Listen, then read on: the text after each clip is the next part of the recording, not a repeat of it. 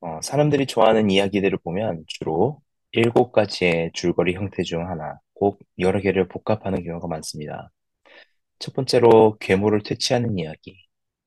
어, 베오울프나 우리가 잘 아는 영화 조스나 혹은 심지어 성경에서 다윗과 골리앗 이야기도 포함됩니다.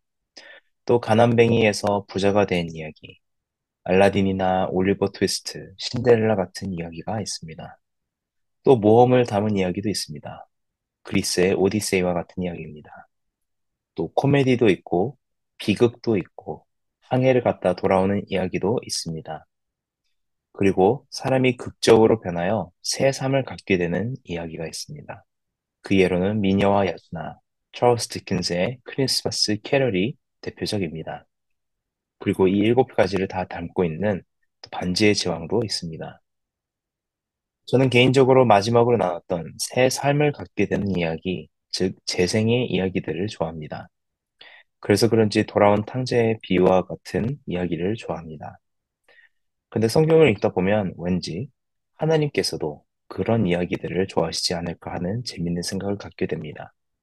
뭐냐하면 하나님께선 죄인을 살리시는 것을 좋아하시기 때문입니다. 그래서 그런지 저는 오늘 본문 말씀에서 특히 바리새인들과 사두개인들에게 관심이 많이 갔습니다. 이 독사의 자식들에게 마음이 갔습니다. 그 이유는 조금 이따 또 다시 나누도록 하겠습니다. 오늘 저희가 읽은 말씀은 주일에도 들었던 말씀입니다. 주일에는 누가복음에서 읽었지만 오늘은 마태복음에서의 말씀입니다. 오늘 본문에서 저희는 세례 요한을 만나게 됩니다. 세례 요한의 등장은 이스라엘에게 엄청난 일이었습니다. 400년 만에 오는 선지자의 말씀이었고 또 늙은 나이 때까지 자녀를 못 가지던 엘리사벳에게서 태어났고 그의 아버지 사가랴는 갑자기 벙어리가 되었다가 엘리사벳과 사가랴 둘 다 그들의 그들의 아들 이름을 요한이라 짓자고 했을 때 입이 다시 열리는 기적이 있었습니다. 이런 사건들이 유대 상권에 두루 퍼지고 사람들은 이 요한이 커서 어떤 사람이 될지 관심을 두고 그를 지켜보았습니다. 하지만 믿음의 눈이 없이 요한을 본 사람들은 그가 별 볼 일 없는 사람처럼 보였을 것입니다. 왜냐하면 그는 낙타털 옷을 입고 가죽띠를 띠고 음식으론 메뚜기와 석청을 먹고 다녔기 때문입니다. 낙타털은 광야에 사는 가난한 자들에게서 볼 수 있는 흔한 옷차림이었습니다. 메뚜기 또한 광야에서 가난한 자들이 먹던 것들 중 하나입니다. 처음에 막 기대했다가 나중에 큰 모습을 보고 실망했을 것입니다. 혹시 그거 아시나요? 세계에서 가장 높은 IQ를 가졌던 사람이 한국 사람이었다는 사실을요. 지금은 그 기록, 깨지, 깨지긴 했지만 한때 세계에서 가장 높은 IQ를 가졌던 사람은 김웅용 씨였습니다. 그의 IQ는 무려 210이었습니다. 그에 비해 천재였던 엘버트 아인슈타인도 160이었습니다. 김, 김웅용 씨는 3살부터 미적분법을 풀 수 있었고, 5살에는 한국어, 영어, 불어, 독일어, 일본어를 할 수 있었습니다. 어릴 적부터 천재 신동이란 소리를 듣던 김웅용 씨를 향해 온 세계가 주목하였습니다. 하지만 그에겐 실패한 천재란 꼬리표가 붙게 되었습니다. 심지어 나사에서 일하기까지 해서 승승장구할 줄 알았는데 그 일을 그만두고 한국에서 교수직을 하게 되었기 때문입니다.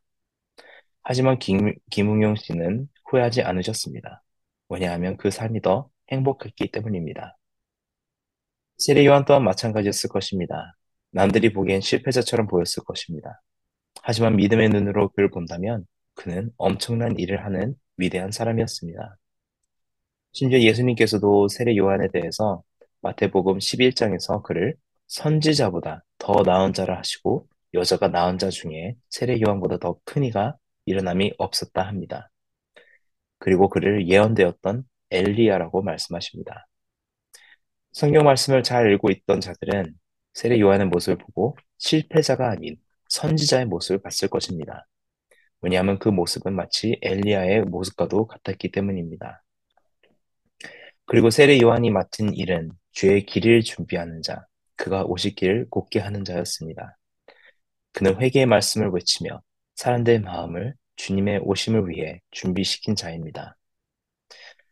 주일 말씀에서도 들으셨던, 어, 들으셨던 말씀입니다. 회개란 돌아서는 것입니다.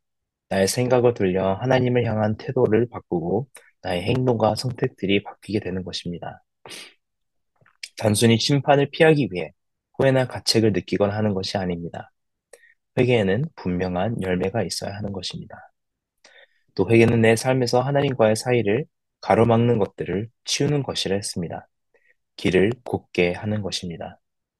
그리고 회개는 삶에서 열매, 분명히 열매를 맺어야 하는데 이런 회개의 열매를 맺는 것이 어떤 것인지 잘 보여주는 이야기가 바로 사케오 이야기입니다.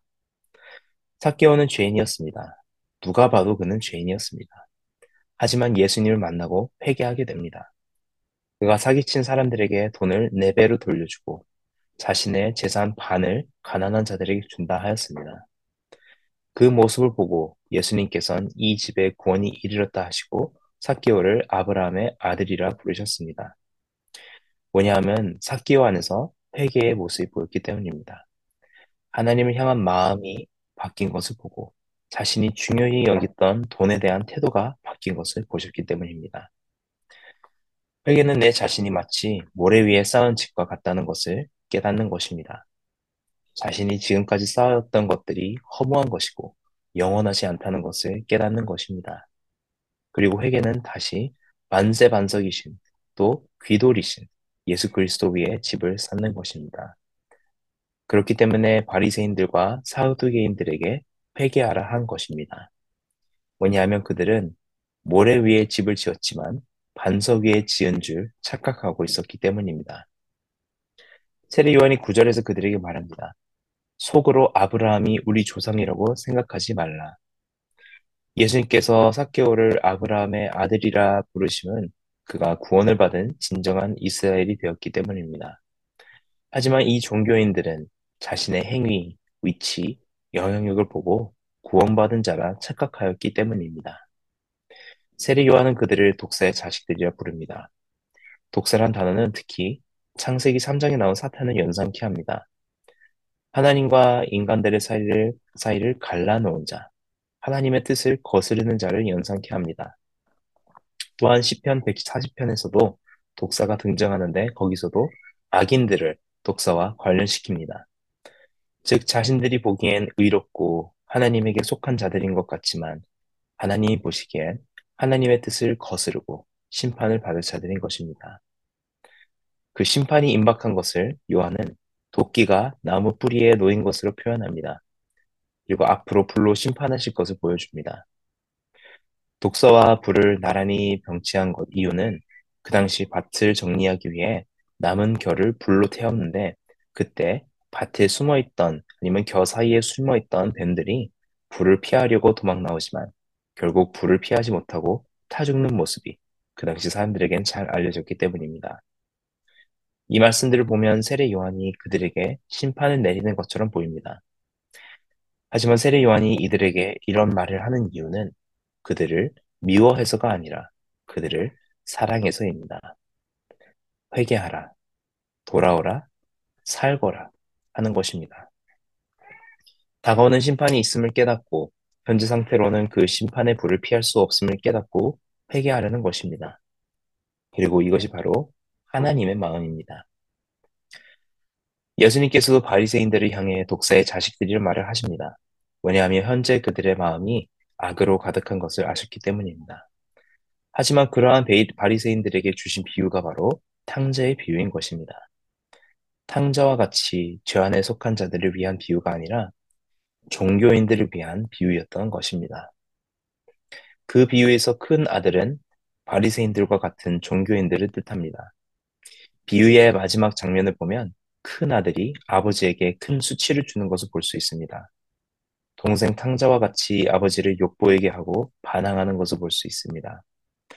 하지만 그러한 큰 아들을 위해 아버지가 직접 나와서 다시 그를 집으로 초대합니다. 함께 하기 위해, 함께 교제하기 위해, 그를 살리기 위해 그를 부르시는 것입니다. 세례 요한은 이 독사의 자식들에게 하나님의 마음의 소리를 전하는 것입니다.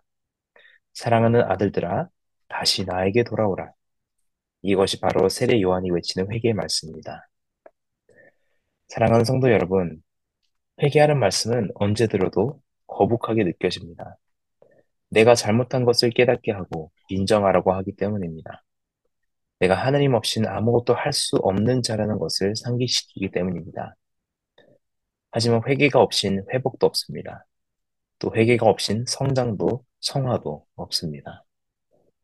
요즘 우리의 믿음의 선배들, 믿음의 거인들을 볼 때 그들 또한 우리와 같이 죄를 지은 자들입니다. 우리보다 더 많은 죄를 지었을 수도 있습니다. 하지만 그들이 성인이란 칭호나 믿음의 롤 모델이 될 수 있었던 이유는 그만큼 더 회개를 많이 하였기 때문입니다. 사랑하는 성도 여러분, 회개하려는 말이 더 이상 거북하게 느껴지지 않길 소망합니다. 회개하려는 말이 앞으로는 하나님의 사랑으로 다가오길 소망합니다. 오늘도 우리에게 회개하라, 돌아오라 하시는 주님의 말씀을 마음에 담고 저와 여러분의 시선을 하나님께 다시 고정할 때 그 안에서 하나님의 깊은 사랑을 경험하시기를 주의 이름으로 간절히 축원합니다.